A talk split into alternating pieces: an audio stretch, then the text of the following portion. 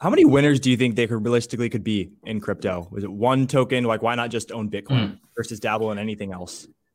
Yeah, uh, I think there will be thousands, um, and and um, we don't think it's a winner take all universe. We think it, it, might be winner takes most with some sort of power law, um, but it's a function of market size.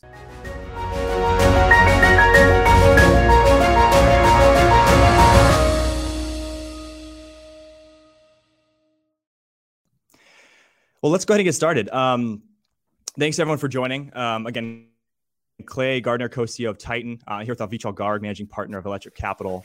Um, this will be a 30-minute call, roughly. Um, we're going to keep it very informal, uh, keep it very back and forth, not too the, much of the standard interview. But uh, before we get started, just a little bit of uh, disclaimers. Uh, none of what we're about to discuss should be construed investment advice. Um, obviously, past performance of any strategy is not indicative of future results. Um, and if you have any questions on those disclosures, you can find those on our website. But yeah, let's go ahead and get started. So Avichal, again, thanks for joining. Um, for those of you who don't know Avichal, uh, he's an incredibly successful serial entrepreneur. Um, used to be at companies like Google and Facebook, which actually acquired his previous company. Um, he's an investor in crypto projects, which is why we're excited to chat with him today. Uh, he's invested in companies and projects like Anchorage, Bitwise, Bitnomial, Lightning Labs, Kraken, Near. The list goes on um, as well as companies like Airtable, Boom, Supersonic, Color Genomics, Cruise, Figma, uh, Nova Credit, Notion, and so forth. So, um, super excited to pick your brain today, Avichal. Um, uh, for those of you who don't know, Avichal was one of our mentors back in Y Combinator in 2018. He's been uh, an investor in Titan, uh, an incredibly helpful advisor over the last few years. So uh, I lean on him heavily for all things company building um, and more recently crypto. Um, maybe a good place to start, Avichal is uh, I'm always fascinated to hear what people's aha moment was um, when it comes to crypto. You know, people hear the word crypto, maybe they read a Medium article or something, they read the original mm-hmm. Bitcoin white paper, they start to pull those threads, and then it feels like they go down this rabbit hole. And at some point, it hits them. It sinks in how big of a game changer it can be. Curious what that moment was for you. Uh, it's a great question, and uh, good to see you. Thanks for having me. Um, sure. Excited to chat, um, and thank you for, for all the kind words. Uh, it's very nice of you. Um, yeah, well, I don't know if there was a single moment for me. Um, there's one or two that I remember very vividly. One was um, must have been 2016. I saw a talk with Vitalik where he described Ethereum, and so I, I'd been in and around Bitcoin for a while, and and um, and uh, my co-founder Curtis and I, we would sort of been dabbling with it um, uh, for a few years.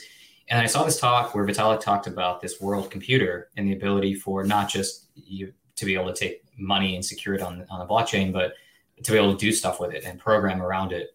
And for whatever reason, the way that he described it, all of a sudden this like light bulb went off in my head, and I said, "Oh my god, this is actually not just this money; it's actually a, a computational platform. It's actually a, a new way to write code and just one of the killer apps is the ability to custody money. And and that was a pretty big sort of light bulb moment for me to sort of get my head around just what was happening um, and the potential of it. And then um, the second sort of big realization for me was in um, 2017 where there's this raw energy in the crypto space where you could go into a chat room and have a conversation and there was there was a lot of sort of speculative you know kind of things happening that were that were um, you know uh, the ICO boom kind of had its had its pros and cons obviously, um, but there were also a lot of of groups in Telegram or Discord or forums where you would go in and you would have a conversation with somebody who was just a handle. It would just be like at something, right? You didn't know who that person was. You didn't know what their degrees were. You didn't know where in the world they lived. Um, but they were extremely intelligent and they could talk to you about cryptography or economics or finance and you could have these really in-depth conversations with people and just had no idea who these people were. And I, I remember thinking that that just hadn't i hadn't had that kind of an experience since the early internet. And i was too young to really take advantage of internet 1.0 but i remember being young and being able to go into a chat room and sort of the magic of nobody knowing who you were um, and, and, sort of the rawness of that. Um, and to me it was the first time I'd sort of felt that since the early internet. And so i said there's this sort of market potential and then there's this raw energy in this space. And when you get uh, that much raw energy from that many talented people in a place like usually something really interesting is going to happen. And so every time i've made a good decision in my life about where to spend time or where to invest it's almost always just been follow where the smartest people are and just hang out with them and then something magic magical and interesting happens. And that's kind of what crypto felt like for me. So yeah, it wasn't a moment, but it was sort of this like realization in 2017 um, that all of the smartest people I knew were basically here, and so I should just go hang out with them.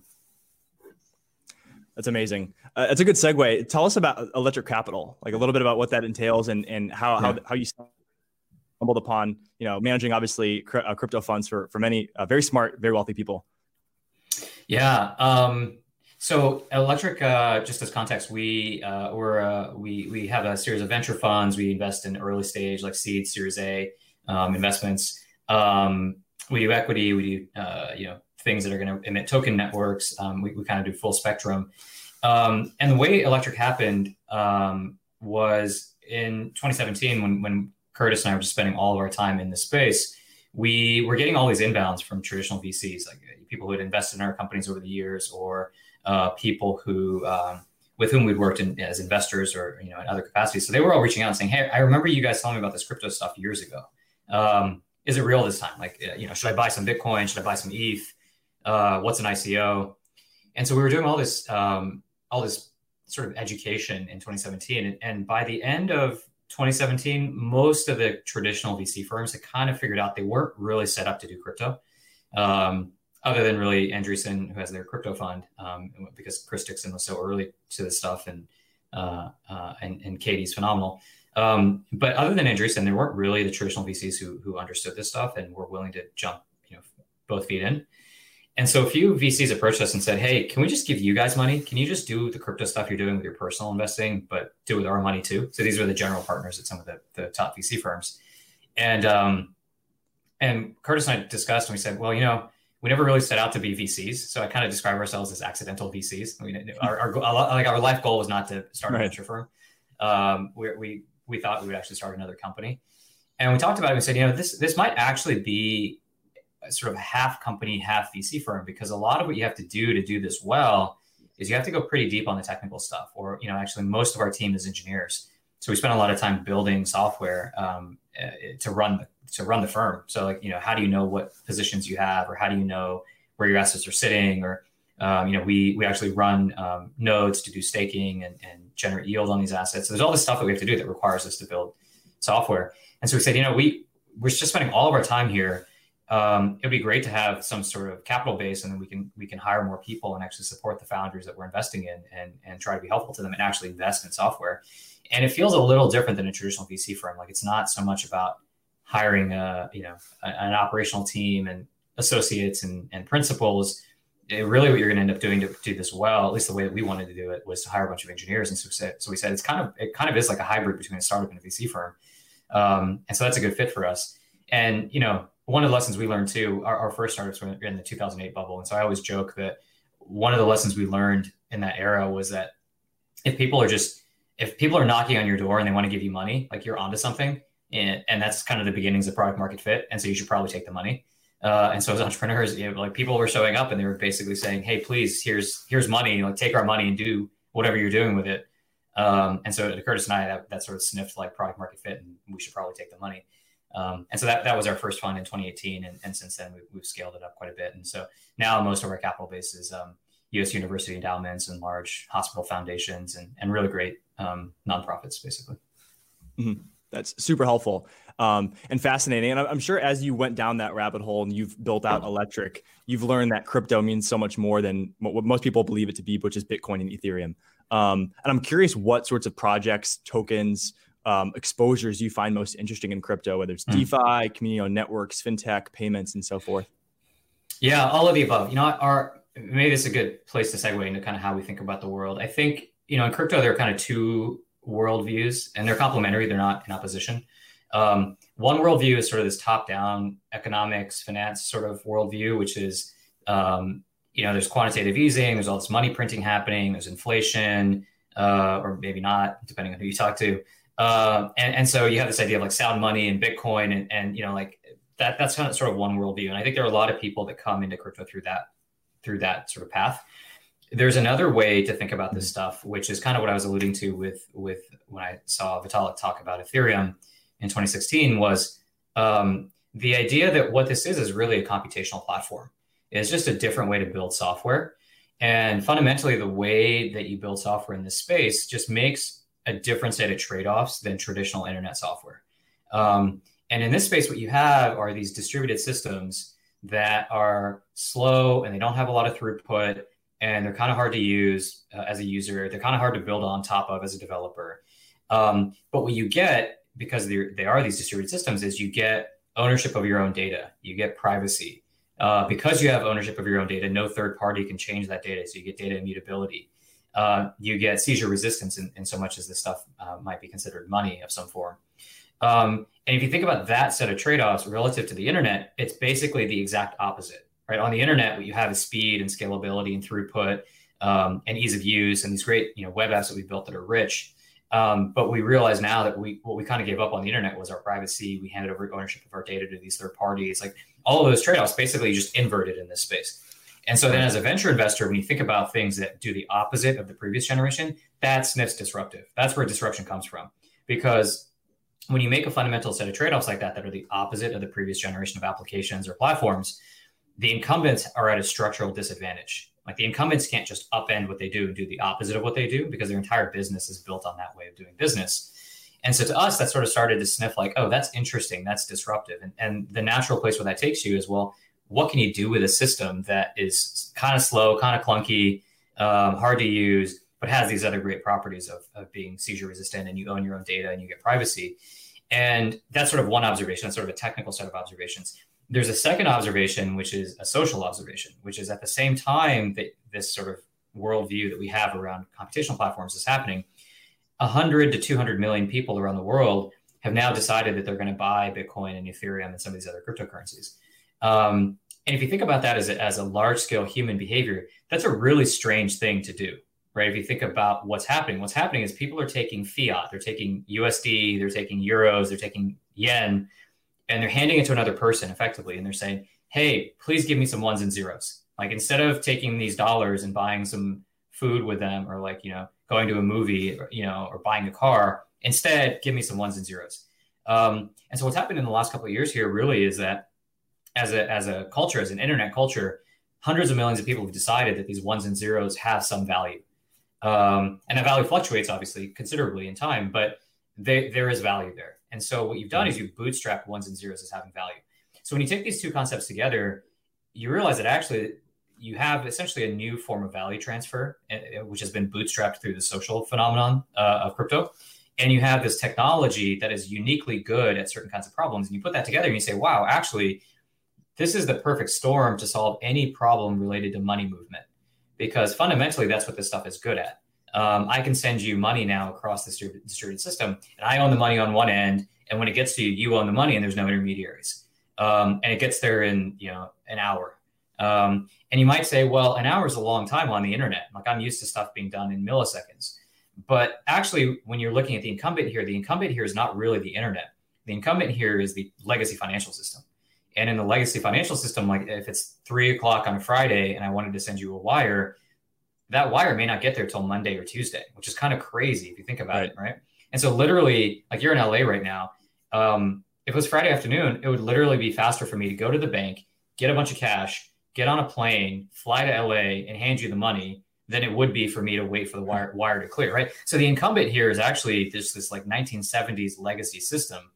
Um, and so to us, that's where all this stuff really gets really interesting. Is we're, in our opinion, just going to reinvent the entire financial system starting with a really, really base layer of a potential store of value, the ability to sort of have money and move that money peer to peer. Um, and and as as sort of you know, I think Ethereum has shown, and other people are now playing with. Once you have money as as a digital one and zero, like a purely digital bearer instrument, you can program that. Once you can take custody of it, you can write some code around that. And the ability to write code around that then opens up all these other things. It opens up wills, trusts, escrows, insurance, REITs, HELOCs, mortgages, derivatives, like everything, if you think about the entire financial system, is just here's a pile of money, here's some rules around that money, um, and here's what to do with that money over the next 10 years. Like make sure the cash moves in this this in this way, right? Um, and now all of a sudden, instead of that being hundreds of pages of legal documents and and and people on phone calls and this like legacy 1970s wire infrastructure, it's 2020s computer science with with Rust code uh, and GitHub, and like that. That to us is just obviously the way all of this stuff just gets reinvented. So over the next 20 years, we think all of anything that has to do with money movement is, is going to get consumed by this infrastructure. And then the question, kind of, I think what you're getting at to bring it back to the question you asked is, well, how does that manifest in terms of what we invest in? And so, mm-hmm. what we invest in is uh, layer one protocols that are sort of solving the fundamental distributed systems and infrastructure problems.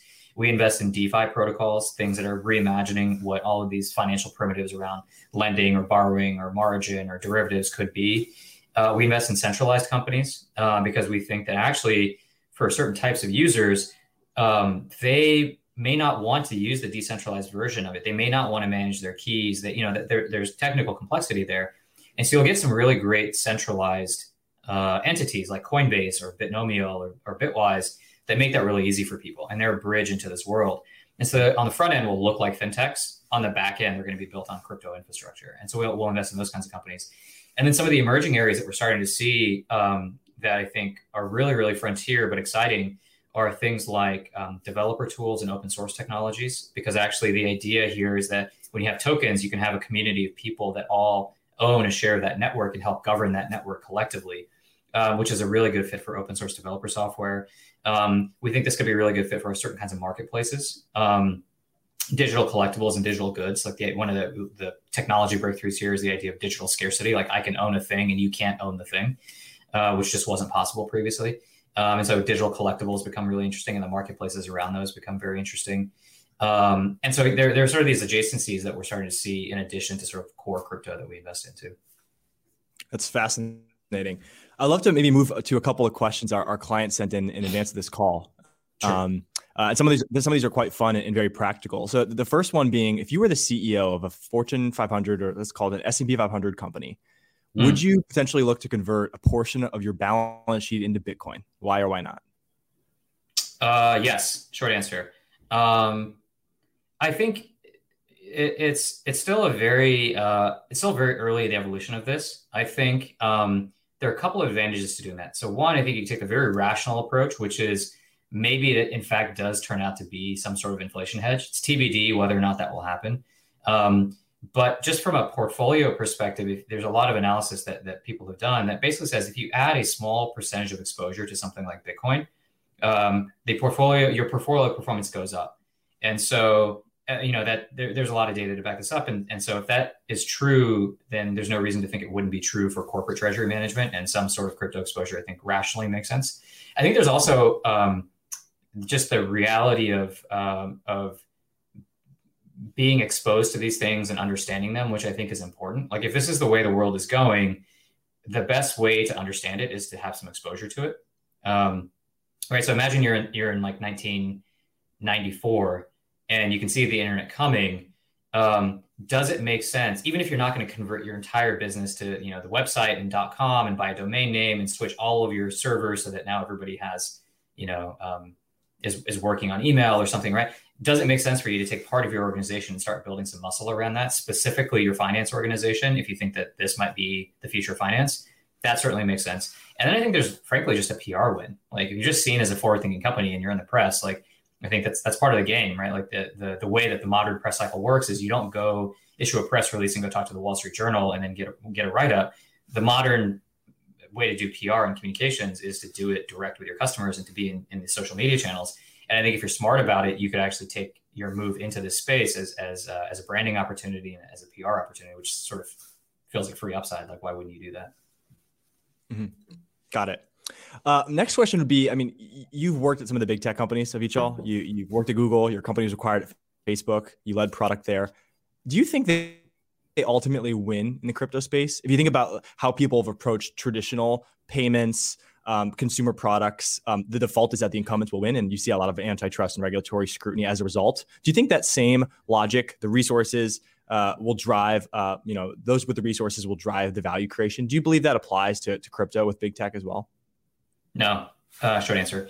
Um, and and the reason is that I think um, the technology stack is sufficiently different, and the way that you go to market is sufficiently different. Like what you're trying to do in these systems, for example, is you know when you have a distributed system, uh, with with token tokens to sort of align incentives, you can't have more than one party own, let's say, more than ten percent of the network, uh, because that ends up being a vulnerability to yeah that's that's a way that the, the network itself becomes less resilient the more concentration of ownership you have the less resilient the network is uh, to attack. And so by design, these networks are set up to try to distribute ownership very broadly. And, and successful ones have very, very um, distributed ownership, which is kind of antithetical to what these companies do, right? Like when you think about what most companies need to do is they need to control the network, they need to control the marketplace, they need to have control. Um, and so when you think of through when you think of it, that's just one example. But when you think of it through this this lens, I think what you realize is that when you have a company um, and there's a new infrastructure that emerges and, and a new way to build software, it's not so easy for that company to just start building with that new way of software because often the consequences are downstream of that. Like you have to change your human organization around the technology for the business to be successful. So I'll give you a concrete example, right? To put it into sort of like historical context. Um, think about Amazon versus Walmart. Like Amazon was started in 1994, I think. Um, and uh, Walmart has had basically 30 years to figure out how to get a website and an e-commerce business running. And it's like a, it's an interesting part of their business today, but like it took them 20 years to figure that out. And like, how is that possible? How could they not figure it out for 20 or 25 years? Um, and it's because actually it's not so simple as just like putting up the website. Um, it, it, actually, we have to do downstream of that is you have to change the way that you market. You have to change the way you acquire customers. You have to change who inside your organization has power. And inside Walmart, the engineers didn't have the power um, the people who had power were you know the brand managers and the people who have the Procter and Gamble relationship. Um, and so in a historical context, you can see like in, in the early 90s, people thought that the big winners on the internet would be the media companies and the TV companies, uh, you know, CNN and, and New York Times, and, and, of course Walmart. And in retrospect, we realized that just that that was silly, right? Of course, it was going to be Facebook and Google and Twitter and, and Amazon that won, like the digitally native companies. And I, I think a similar thing will happen here is like it's not just that the infrastructure has changed, it's that in addition to the infrastructure changing, well, if you natively build on that infrastructure, you very likely have to change your human organization around all of that. And changing your power structures inside a company is very, very hard at scale. And so it's unlikely that most of these companies will, will be able to make that transition. Some certainly will, uh, but I suspect most will not. Um, which is why, I mean, on the on the early stage venture side, one of the behaviors that we see is all these great founders are coming in because they realize that because they realize that Google and Amazon and, and Facebook um, and so many of these big incumbents are just not here. Um, and so if you're thinking about starting a new company, being able to do it in a space where you're not competing against those incumbents and it's just mostly greenfield, um, that's a fantastic place to start a company, right? That that is very reminiscent of what the internet was in, in the 90s and, and early 2000s, where it's just all greenfield, and and the incumbents weren't here yet.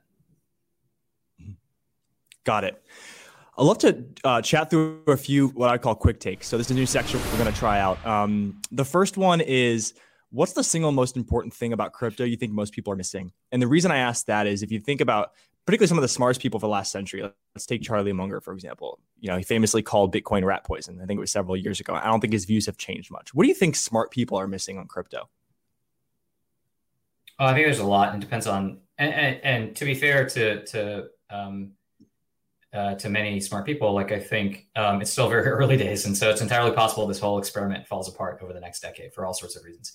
Um, I'll, I'll, I'll maybe make two observations about things I've learned um, that I think um, run counter to what I think a lot of people, who, uh, a lot of smart people, and kind of the way that they think about it.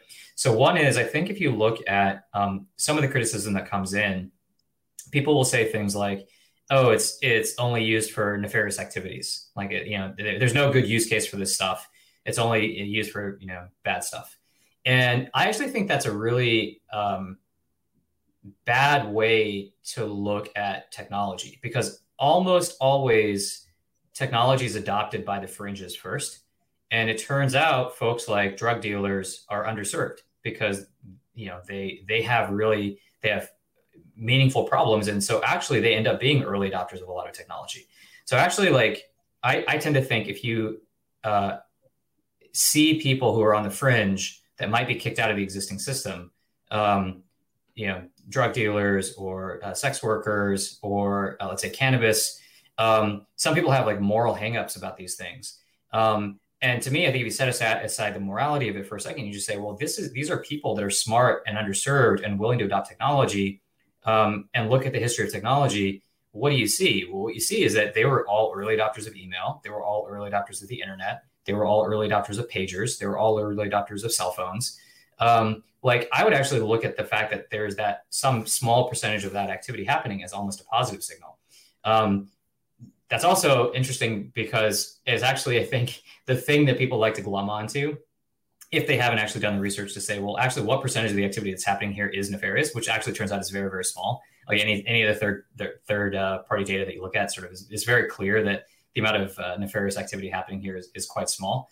Um, as you know, we just we just had this um, the, the the Bitcoin ransomware attack on that pipeline, and the FBI recovered the Bitcoin, and it's because actually it turns out Bitcoin is a terrible way to try to move money around because the blockchain is transparent. Um, and so actually you're better off using, you know, legacy financial systems and shell corporations and moving money internationally where it's all opaque. Um, and so actually, you know, I think this criticism that, that a lot of smart people have, it's like this, this stuff is bad. A, the data doesn't back up that most of the use cases are bad. Actually, it's a very small percentage of the use cases. And B, actually, it's, it's sort of, to me, a silly criticism when it surfaces because a lot of times when, when people who are on the fringes of society are doing something, you actually should pay more attention rather than dismissing it. Um, so it almost on, on like principle seems like the wrong way to look at technology. Mm-hmm. Got it. How many winners do you think they could realistically could be in crypto? Was it one token? Like, why not just own Bitcoin mm. versus dabble in anything else? Yeah, uh, I think there will be thousands. Um, and and um, we don't think it's a winner take all universe. We think it, it, might be winner takes most with some sort of power law. Um, but it's a function of market size, right? So if you look at, let's say, social networking, um, in the early days of social networking, you had this this explosion of of people that were trying to win at social because people would see it was a big market. You had MySpace, MySpace, Friendster, Bebo, Hi5, Tagged, Facebook. There were just there was all of these, right? Um, and then you did see this coalescence uh, in sort of like the late 2000s around a couple of them, right? Facebook was a big winner, LinkedIn was a big winner, Twitter was a big winner, um, and so I think we're kind of right now in the in the 2000 five-ish era of crypto where there's there's just this Cambrian explosion of all these ideas. Many of them are too early. Many of them will not achieve escape velocity and have real usage. And so over the next five years, I would expect there to be a coalescence around a, a relatively small number um, that will be big winners. But what happens after that is that the market size keeps expanding. And so actually, if you look at social post 2012, you saw a refragmentation, right? Now you have Snap, you have TikTok, you have all these other niche social networks that have emerged. And it's because the market size got large enough that you could actually support many, many more winners. And so, actually, if you play it out more than five years, if you go 10 years plus, I would not be surprised to see the same thing happen in crypto is that, you know, when you have 3 billion people that are using this stuff, is it so crazy to imagine that you have thousands of tokens and you have, uh, you know, some sort of power law with a very long tail? Um, that, that to me would be very consistent with what's happened with other network effect technologies um, in the history of technology over the last 50 years. That's generally how it's played out. And so I would expect crypto to be very similar. Makes sense. Uh, maybe last quick take here on on portfolio allocation. If you think about the average individual Avichal, what percentage of their portfolio should be in crypto in your mind? And I, I realize the answer is with a strong asterisk. It highly depends on a handful of different things, but at yeah. least how should an individual think about percentage weighting in, in crypto? Yeah, um, it's it, yeah, it's it's a very good question. We get this asked uh, of us all the time. Um, obviously, not financial advice, um, and so you know, do your own research.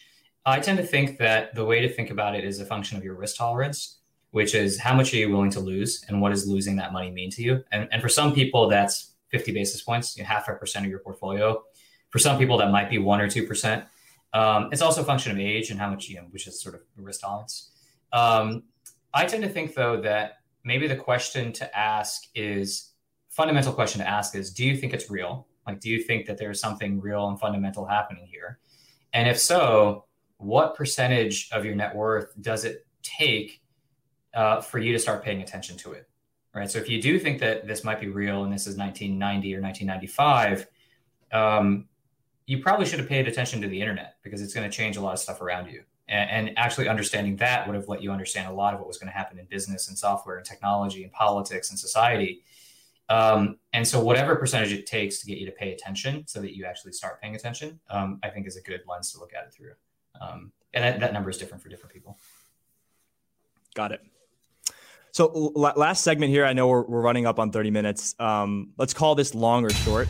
And again, with the asterisk, and this is not investment advice, but just for the sake of uh, a philosophical debate, I always yeah. love to learn which way people are leaning bullish or bearish. So why don't I walk through a couple of topics related to crypto and you just give me the, the one word answer, long or short? Sounds okay, sounds good. Sounds good. Okay. Uh, first one, Bitcoin, long or short? Long uh, non fungible tokens or NFTs? Long. Virtual real estate? Long. I have a feeling my answers might be all long if you ask crypto assets. Dogecoin. Oh, that's an interesting one. Um, short. Uh, decentralized finance or DeFi. Long. Uh, last one here, Coinbase. I have a feeling I know the answer. Long. okay. Avichal, this has been um, a real pleasure. Um, I'm sure everyone enjoyed this. Um, I, I, know there's a lot of questions that poured in, so we may have a couple I can ping you on offline, but yeah, really appreciate the time. Uh, thanks for having us. Good to see you. Thank you for having me. Good to see you. Cheers.